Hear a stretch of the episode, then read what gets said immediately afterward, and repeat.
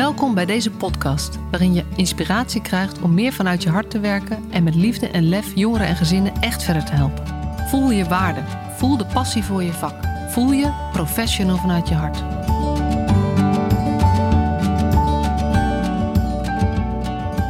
Welkom weer bij een nieuwe aflevering van de Professional vanuit je hart podcast met Masha Struik. En iedere keer als ik mijn naam noem in deze podcast, podcast dan vraag ik me af of, ik dat, of dat wel nodig is. Maar ik realiseer me ook dat sommige mensen misschien inmiddels de naam Professional vanuit je hart podcast wel kennen. Of Professional vanuit je hart. Maar niet, ehm, eh, zich niet realiseren wie die stem dan is naar wie ze altijd luisteren. Nou ja, dat ben ik dus, Masha. Ehm, en uh, heel vaak zeg ik het niet. En soms zeg ik het wel. En altijd met deze dubbele, uh, dubbele gedachten erbij. Um, vandaag wil ik je eens even meenemen in een thema waar uh, iemand anders afgelopen jaren heel veel mee bezig, geweest en, uh, bezig is geweest. En het gaat over het thema zelfvertrouwen bij jeugdprofessionals. En als je um, nou ja, een beetje in dezelfde kringen verkeert als ik, dan zul je uh, ongetwijfeld gezien hebben dat Mireille Molenaar daar haar scriptie over geschreven heeft. En afgelopen vrijdag hadden wij een, bij de community een, ja, een thema-sessie, noemen we dat met elkaar over dat, uh, over dat onderwerp. Heeft ze heel veel verteld over de scriptie. En het was is ontzettend interessant. Dus ik zou je aanraden om uh, even naar haar website te gaan, werkvanuitjehart.nl. En daar um, de samenvatting van de scriptie te downloaden. Het is echt goed om te weten. Want wat uit haar onderzoek gekomen is, dat um, nou ja, ten eerste jeugdprofessionals en jeugd kun je tussen haakjes zetten, want het is breder, uh, breder bruikbaar dan alleen jeugd. Maar dat jeugdprofessionals uh, gemiddeld genomen niet zoveel zelfvertrouwen hebben. Uh, en dat het zelfvertrouwen wat ze wel hebben ook gebaseerd is op um, wat ze doen voor anderen. Dus dat is zeg maar één belangrijke conclusie. En een andere belangrijke conclusie, en daar wil ik eigenlijk vandaag wat over. Dat was eigenlijk de aanleiding voor de podcast van vandaag. Want ik ga natuurlijk niet um, hier de scriptie van Mireille samenvatten. Um, de, een andere belangrijke conclusie was dat um, jeugdprofessionals met weinig zelfvertrouwen, of ja, ja, gewoon laag zelfvertrouwen, minder goede kwaliteit van zorg leveren. En dat is heel erg goed denkbaar. Ik denk dat iedereen dat al had bedacht. Tenminste, ik had dat wel al bedacht. Maar het is dus ook uit het onderzoek gekomen wat zij heeft gedaan. En ik vind dat best wel heel erg schokkend. Als je die twee dingen naast elkaar legt, dus aan de ene kant, jeugd, veel jeugdprofessionals hebben laag zelfvertrouwen. En professionals met laag zelfvertrouwen leveren lagere kwaliteit, mindere kwaliteit van zorg of hulp. Um, dat betekent dat zolang dat zelfvertrouwen van die professionals laag blijft, we, of laag is eigenlijk, we um, uh, mindere uh, kwaliteit leveren dan we eigenlijk zouden willen. En wat ook mogelijk is als we meer investeren in het opbouwen van zelfvertrouwen. En um, ja, dat klinkt heel eenvoudig. Um, en dat is het natuurlijk niet zomaar, want het heeft met ontzettend veel te maken. Waar ik je echt wil verwijzen naar de scriptie van Mireille. Maar ik zat wel door te denken over dat hele thema dit weekend. En ik luisterde een podcast van Jim Forten. Dat is een of andere um, ja, soort van transformatiecoach in, uh, in de Verenigde Staten. Ik vind dat hij een niet zo fijne stem heeft om naar te luisteren, maar ik vind wel dat hij briljante dingen zegt. En die had een podcast over um, uh, een, beetje, wat ook een beetje over dit thema ging. Want het ging over uh, zelfintegriteit, self-integrity. En um, nou ja, daar wil ik eigenlijk je eens een beetje in meenemen wat mijn gedachten daarover zijn. Want ik denk um, de kwaliteit van de zorg die we leveren, de hulp die we leveren, zou gewoon ja, liefst zo, zo hoog mogelijk moeten zijn, zo goed, goed mogelijk moeten zijn. En een van de voorwaarden daarvoor is dat um, alle professionals aan de slag gaan met hun zelfvertrouwen. En dat ze ervoor gaan zorgen, dat we ervoor gaan zorgen. Maar ja, je kan niet het zelfvertrouwen van iemand anders opkrikken. Dus iedereen zal dat voor zichzelf moeten doen. Uh, dat je uh, op zoek gaat naar, naar hoe zit het eigenlijk bij jou. Uh, en dat je vervolgens serieus aan de slag gaat met het krijgen en opbouwen van meer zelfvertrouwen. En um, um, nou ja, Jim Fortin die, die noemde ook dat alles wat je wil ontwikkelen begint bij awareness, bewustzijn. En dat is natuurlijk ook iets wat, wat in mijn eh, boek en in de podcast en op alle de, online training die ik heb, wat allemaal naar voren komt, is de, de eerste stap is het vergroten van je zelfbewustzijn. Dus dat je weet wat je doet, hoe je het doet, waarom je het doet, waarom je het soms niet doet, zonder daarmee, uh, daarmee direct een oordeel over te hebben of daardoor direct in de actie te schieten. Maar um, ja, ik denk awareness, het vergroten van je bewustzijn, het vergroten van je zelfbewustzijn, maakt verandering mogelijk en maakt ontwikkeling mogelijk. En um, ik vind dat, dat wel mooi dat, uh, uh, ja, dit komt uit het competentiemodel geloof ik, dat, je, uh, dat het eigenlijk de manier om meer bewustzijn te krijgen, een van de manieren is zelfobservatie.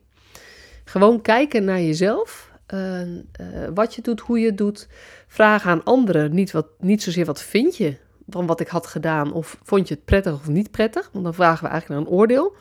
Maar veel meer vragen. Wat zag je mij eigenlijk doen? Of wat zie je mij eigenlijk doen? Of, of hoe zie je mij reageren? En um, met het vergroten van dat bewustzijn kan je er ook achter komen welke patronen je zelf hebt. Ik denk dat dit een klein beetje een uh, persoonlijke ontwikkelingspodcast wordt. Kan ook niet anders met het thema zelfvertrouwen natuurlijk. Um, maar ik hoop wel dat het, dat het, nou ja, weet je, je moet maar kijken of je daar wat mee kan. En anders zet je hem lekker uit en zoek je een andere aflevering op. Um, maar persoonlijke ontwikkeling is ook wel een beetje mijn hobby. Ik, uh, ik had het daar van de week over met een paar mensen van de community. Dat wat ons ook bindt, is dat we eigenlijk allemaal wel gek zijn op, bijna allemaal wel gek zijn op die persoonlijke ontwikkeling. En op zoek zijn naar, nou ja, wie we zelf zijn en, en, en uh, hoe je niet zozeer, nou, eigenlijk hoe je meer jezelf kunt worden en veel meer uh, in, in die basis ook in het leven kan staan. Maar, um, dus dat was eigenlijk het eerste wat, wat Jim zei in die podcast. Het begint met, met awareness, met bewustzijn. En je bewustzijn vergroten, dat doe je eigenlijk, uh, een van de belangrijkste manieren om dat te doen, is door ook de oordelen over jezelf te gaan herkennen en dat soort van te gaan neutraliseren. Door veel meer voor zover het kan, maar enigszins objectief te kijken. Wat doe ik nu op welk moment en wat gebeurt er dan? En wat gebeurt er met mij en wat is het effect daarvan bij anderen? Um, en hoe meer bewustzijn je hebt op je gedrag, maar ook hoe meer bewustzijn je hebt op je drijfveren, um, hoe, hoe nou ja, makkelijker, hoe meer het mogelijk wordt om daar ook uh, iets in te gaan um, uh, ja, bijsturen voor anderen, meer jezelf worden minder je oude patronen, in je eigen oude patronen blijven hangen. Want daar is Jim ook wel heel duidelijk over. Het is niet, um, het liefst blijft ons brein altijd hetzelfde doen. En hij, um, hij heeft heel veel nadruk op, op gewoontes. En hij zegt, alle gewoontes um, die, die we hebben, zeker slechte gewoontes, zijn eigenlijk overlevingsgewoontes. Daar zijn we ooit mee begonnen, omdat het op dat moment ons diende. En dat is zo goed bevallen op dat moment dat we het eigenlijk niet zo, niet zo graag los willen laten of durven laten. En dat betekent dat um, gewoontes veranderen gewoon ontzettend moeilijk is, omdat het heel erg diep in je brein zit, um, zit weggestopt. En uh, ik maak het altijd heel simpel. Ik zeg altijd, je hebt een, uh, zo'n neuronenbaan in je hersenen, wat dan bepaalt wat je voor gedrag vertoont. Uh, en als je iets heel vaak doet, dan wordt die baan gewoon makkelijker en breder en dan ga je die vaker volgen. Maar hij zegt ook nog, ook nog heel expliciet dat um, je rekening mee te houden hebt dat heel veel gewoontes en ingesleten gedrag in je reptiele brein zitten. En dat, um, uh, dat het denken en argumenten verzinnen zit in, ik weet niet hoe dat andere brein heet. Je hebt drie soorten brein, maar ik weet even niet meer wat. Maar die zit in ieder geval in het meest ontwikkelde brein. Um, en hij zegt, uh, emotie, reptiele brein is, is één zeg maar, en emotie wint het altijd van denken. Op het moment dat jij iets voelt, ga je in de actie. En ook als je je eerder bedacht hebt dat je dat anders zou willen, dat is bijna niet te doen. Dus het is heel erg belangrijk om die eigen uh, patronen te gaan herkennen, je eigen gewoontes te gaan herkennen in uh, uh, hoe je op dingen reageert, hoe je met dingen omgaat, zodat je ook in hele kleine stapjes um, iets andere gewoontes kunt ja, kunt, kunt aannemen, zeg maar. En um, uh, ja, het, is, het klinkt allemaal een beetje vaag, maar dat is het dan maar. Want anders wordt het een extreem lange podcast om het goed uit te leggen. Want een van de dingen die daarbij ook speelt, is dat je, uh, wat hij, hij heeft heel veel van die wijsheden. Wat hij ook bijvoorbeeld zei, een keuze maken is makkelijker dan uh, een gewoonte veranderen. En uh, dat, was weer, dat was trouwens weer een andere podcast waar ik luisterde. En die viel ermee samen. Dat was van uh, Ilko de Boer. En die zei, weet je, uh, ik ging naar de sportschool vier keer per week, want ik had een personal trainer. En iedere dag om vier uur moest ik daarheen. En dat was, ik hoefde er niet meer over na te denken, want ik had die afspraak nou eenmaal staan. Dus ik ging daar, ik ging daar elke dag naartoe. En hij is nu verhuisd naar een andere plaats, of een ander land volgens mij zelfs. en hij heeft dat nu niet meer. En hij zegt, ja, weet je, het stomme is ik wil wel sporten, ik weet wel dat ik wil sporten, maar ik moet nu iedere dag met mezelf in onderhandeling um, dat ik eigenlijk vandaag nog wel zou moeten gaan sporten. Dus ik moet iedere dag opnieuw mezelf nou ja, bij kop en kont pakken om dat voor elkaar te krijgen. Terwijl als je het jezelf makkelijker maakt door één keer een keuze te maken, zoals in dit geval met die, met die personal trainer, um, dan is de rest is eigenlijk relatief makkelijk, want dan heb je een afspraak met iemand. Dus, uh, en je betaalt er goed geld voor. Dat is altijd mijn drijfveer. Um, dan, en dan is het zoveel uh, makkelijker om gewoon te gaan. En uh, ik heb voor twee zomers geleden, anderhalf jaar geleden of zo, heb ik een podcast opgenomen over sporten. dat, want toen ben ik voor het eerst sinds 20 jaar gaan sporten of zoiets. Ook in een sportschool, ook met een personal trainer.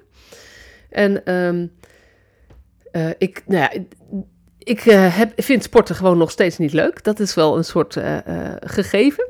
Ik vind het wel belangrijk en ik weet dat het goed is voor mijn lichaam. Dus ik heb allerlei argumenten om het wel te doen, maar ik vind het gewoon niet zo leuk en ik krijg er niet zoveel plezier uit.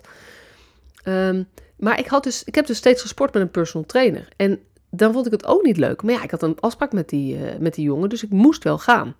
En nou is mijn personal trainer uh, iets van zes weken, vijf weken geleden um, uh, uh, gestopt bij deze sportschool. En um, er is geen nieuwe personal trainer. Dat schijnt een heel apart wereldje te zijn. Want dit was al de, de derde personal trainer. En die, en die sportschool, lukt, het lukt de sportschool niet zo goed om ze vast te houden. Maar ik heb dus geen nieuwe. Maar dat betekent dus, doordat die afspraak weg, wegvalt, heb ik ook echt heel veel moeite gehad om naar die sportschool te gaan. En, en ik ben wel uh, super blij, want ik ben vandaag weer een keertje geweest, eindelijk, na een week of vier, vijf. Omdat ik um, dus nu elke keer denk, oh ja, maar ik kan morgen ook. Oh ja, maar ik kan morgen ook. En toen ik die personal trainer had, was het niet ik kan morgen ook, want hij was er gewoon woensdagavond. Klaar. En dan ging ik die tweede keer in de week ook wel. Want dat, uh, dat is dan gewoon beter voor je spieren en zo. Dus dat hielp mij dan. Maar dat, het hebben van die afspraak en de keuze die ik één keer gemaakt had, iedere woensdagavond ga ik, dat maakt het een stuk makkelijker. En dan gaat het dus ook over um, emotion wins over thinking. Um, ik heb dan gewoon geen zin. En dan kan ik nog zo bedenken dat ik het wel van plan was. Ik kan zo goed bedenken dat het goed voor me is. Ik kan bedenken dat het. Um, uh, nou ja, dat mensen zeggen, want dat, zo voelt het voor mij, dat ik er uiteindelijk voordeel van ga hebben en dat ik het heus wel uh, leuk ga vinden, wat nog niet is gebeurd. Um, ik heb overigens ook niet heel erg hekel aan, maar ik vind het gewoon een beetje zinloze tijdsbesteding. Uh, maar dat het zo moeilijk, voor mij is dit echt zo'n ongelooflijk moeilijk thema, waarbij het moeilijk, is om mijn gewoonte van niet bewegen te doorbreken. En um, het verbaast mensen altijd. De meeste mensen denken dat ik mega sportief ben. Omdat ik wel een sportieve kledingstijl heb. En ik heb wel een meestal redelijk energieke uitstraling. Maar dat is dus eigenlijk vooral hoe ik overkom. En niet zozeer hoe ik me van mezelf voel. Um, dus uh, nou ja, dat, dat, dat zette mij aan het denken. En nou het linkje naar zelfvertrouwen. Want dat was eigenlijk de, uh, de, de, de aanleiding om het hierover te hebben. Um, ik zei, zeg al ik heb al vaker gezegd in de podcast ook, en dat realiseer ik me ook al heel lang, dat um, wat betrouwbaarheid is, wat is vertrouwen, dat heeft te maken met betrouwbaarheid, bijvoorbeeld in het nakomen van afspraken. En wat is dus zelfvertrouwen? Dat gaat ook over het nakomen van afspraken met jezelf.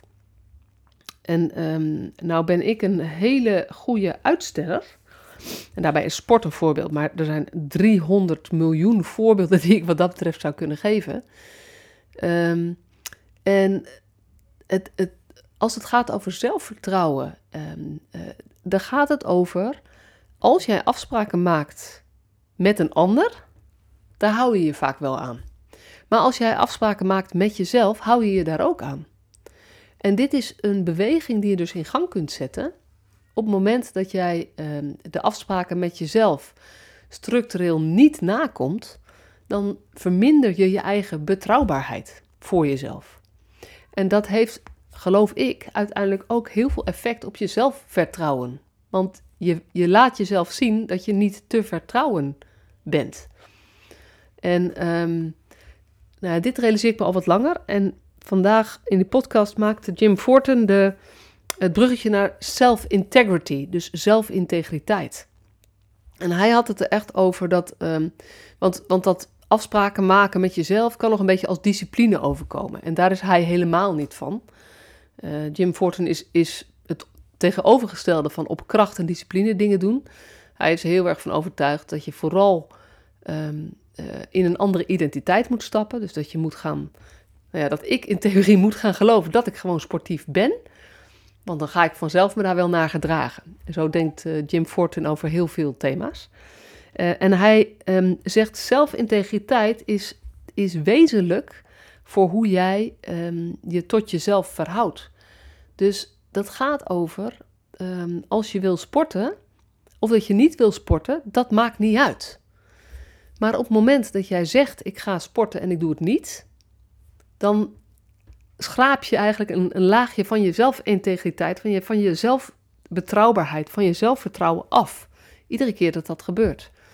En, uh, uh, en omgekeerd is dat dus ook zo. Op het moment dat jij steeds betrouwbaarder wordt naar jezelf en als jij integer wordt naar jezelf, dus dat begint bij goed met jezelf in verbinding zijn uh, en je afvragen: wat wil ik eigenlijk vandaag?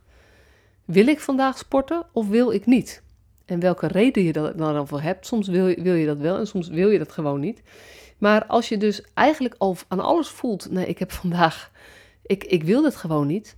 Dan betekent zelfintegriteit dat je dan ook beslist om niet te gaan. In plaats van dat je eigenlijk tegen jezelf, tegen beter weten in bijna, um, uh, gaat gaat, ja, je best gaat doen en dat je zegt, ja, eigenlijk moet ik nog en dat je het uiteindelijk niet doet.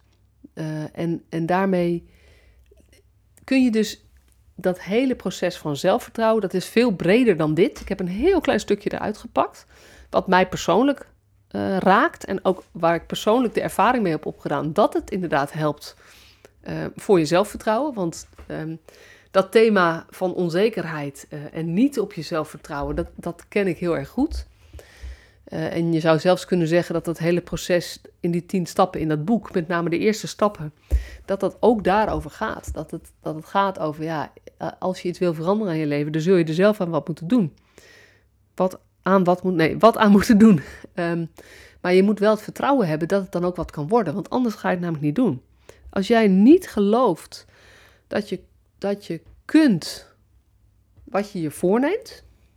Uh, dus als jij iets voorneemt waarvan je van eigenlijk al denkt, ah joh, maar dat, ja, dat is kansloos. Ah, maar ik ga het wel proberen hoor. Dat woordje proberen is een beetje, um, je kan het op verschillende manieren gebruiken, maar als je het op deze manier gebruikt, is het een, een, een woord wat maakt dat jij, uh, dat je minder voor, zeg maar, minder voor elkaar bokst dan zou kunnen. En je hoeft helemaal niet veel voor elkaar te boksen. Maar kies er dan voor om het niet te proberen. Want dan ben je veel dichter bij jezelf en dan ben je veel integerder naar jezelf. En voor mij, uh, nu ik dit uitspreek, dan zit ik, ik, denk heel veel als ik hierover praat. Ik merk dat ik, uh, dat ik een soort van op een filosofische tour ben. Um, want ik denk, proberen heeft voor mij ook iets anders. Proberen um, is ook een woord wat ik gebruik uh, als ik juist iets wel zou willen doen, maar het spannend vind.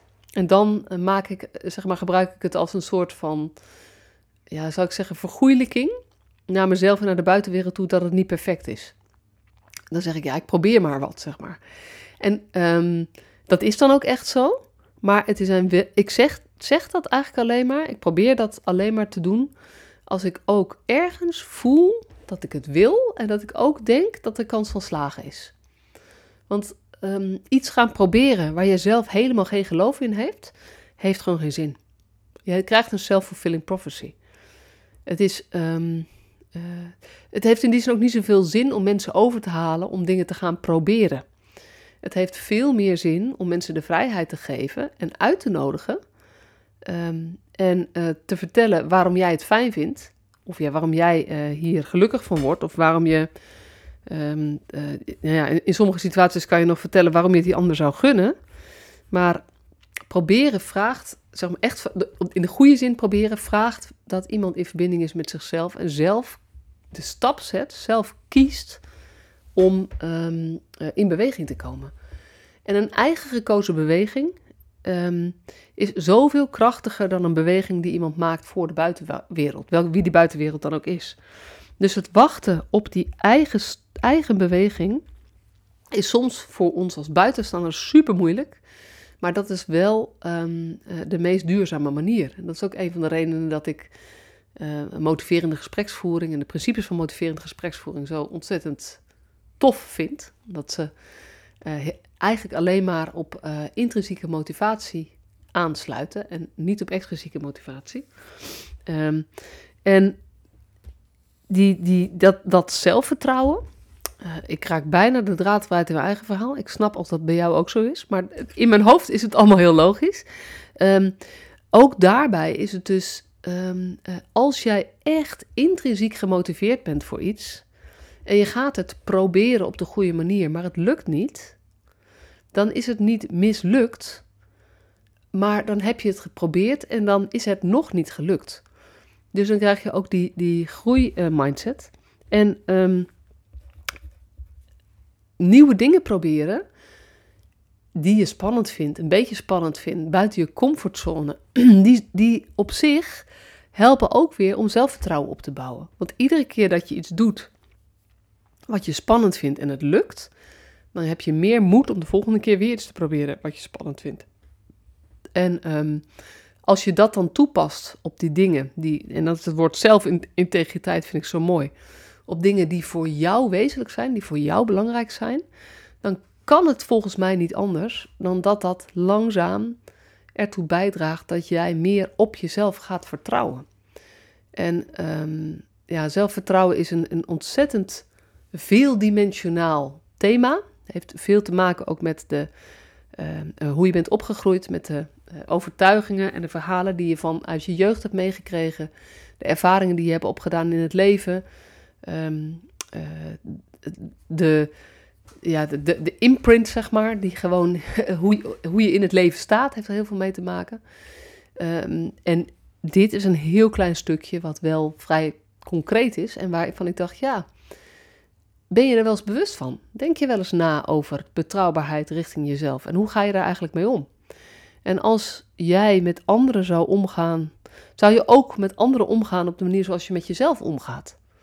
In die zin is ook zelfzorg, voor jezelf zorgen, is zo'n super belangrijke um, iets waarbij het gaat over zelfintegriteit. Want als jij wat jij wil direct opzij zet omdat een ander het nodig heeft, dan ben je niet betrouwbaar voor jezelf. Dan ben je niet integer voor jezelf. Dan ben je misschien super lief, uh, heel waardevol en heel, uh, je voegt van alles toe.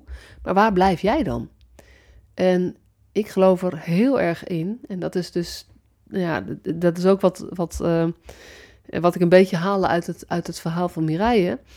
Als jij echt goed van betekenis wil zijn voor anderen, om ze, niet om ze te redden, maar om ze te helpen um, zichzelf te gaan ontwikkelen en stappen te gaan zetten, is het ontzettend belangrijk dat jij goed zorgt, dat jij goed bij jezelf kunt blijven en goed voor jezelf zorgt, zodat um, je uh, niet de bevestiging uit de buitenwereld haalt, maar veel meer uit jezelf.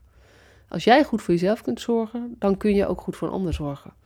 En een van de dingen die Mireille ook zei tussen neus en lippen door, ergens in een van haar vele uh, wijsheden, was: uh, je kunt een ander nooit, zo, nooit verder begeleiden dan jij zelf bent. Dus wij kunnen hele mooie ideeën hebben over dat we graag willen dat jongeren met zelfvertrouwen uh, in de wereld staan. Of dat ouders vertrouwen hebben in hun eigen mogelijkheden als opvoeders. Maar voorwaarde om mensen daarbij te kunnen helpen is dat wij als professionals voldoende zelfvertrouwen hebben. En. Nou ja, dit was een beetje mijn reflecties op het thema over dat, uh, over dat zelfvertrouwen. Ik hoop, uh, uh, Mireille weet niet dat ik dit, dit doe. Ik hoop, Mireille, dat ik, dat ik jouw verhaal ook recht doe.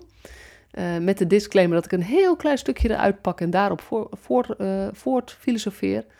Nogmaals, als je geïnteresseerd bent in wat zij gevonden heeft, ga naar de website en vraag de samenvatting aan. www.werkvanuitjehart.nl en ehm, mocht je hierop willen reageren, dan, ben, dan uh, kan je me mailen via LinkedIn uh, op een andere manier. Ik vind het heel erg leuk. Uh, en ehm, ik hoop dat het je tot denken zet om, om te kijken hoe jij voor jezelf, nou ja, of nog integerder kan worden, of dat je je realiseert, verrek, ik, ik doe dit eigenlijk goed.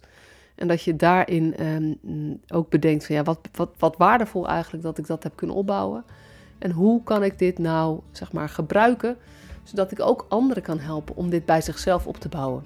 Want dan kun je voorleven hoe het is om vanuit zelfvertrouwen te leven. En um, nou ja, met de conclusie dat heel veel jeugdprofessionals een laag zelfvertrouwen hebben, heb je grote kans dat je collega's iets aan jou kunnen hebben. Dit was hem voor deze week. Ik uh, hoop dat je met genoegen geluisterd hebt. En ik uh, hoor je heel graag volgende week weer. Doeg!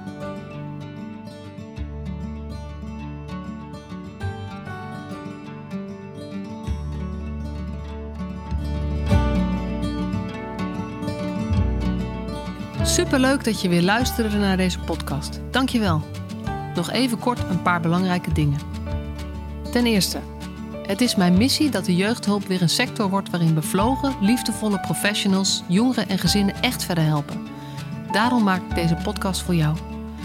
Wil jij deel uitmaken van deze beweging van Professional vanuit je hart, waarin professionals elkaar steeds opnieuw inspireren? Begin dan met het lezen van mijn boek. Je kunt de eerste hoofdstukken helemaal gratis lezen. Ga naar professionalvanuitjehart.nl slash boek. Ten tweede, wil je alle podcastafleveringen overzichtelijk onder elkaar? Abonneer je dan op deze podcast. Klik in je podcast-app op de button subscribe of abonneren. En elke keer als er een nieuwe podcastaflevering gepubliceerd wordt, ontvang je automatisch een berichtje. Ten derde, ondersteun je mijn missie? Geef me dan een review via je podcast-app, bijvoorbeeld iTunes of Spotify. Op die manier kan ik nog meer professionals bereiken. En ken je een collega voor wie deze podcast ook interessant is? Dan zou het super zijn als je hem of haar de podcastaflevering doorstuurt. Bijvoorbeeld door de link te kopiëren via Spotify. Ik vind het altijd heel leuk om berichtjes te ontvangen van luisteraars om te horen wat je van een podcast vindt, of als je misschien vragen of suggesties hebt. Of als een aflevering je een bepaald inzicht heeft gegeven of er iets in beweging is gekomen. Stuur me dan even een berichtje op masha.professionalvanuitjehart.nl via de website of stuur me een connectieverzoek op LinkedIn.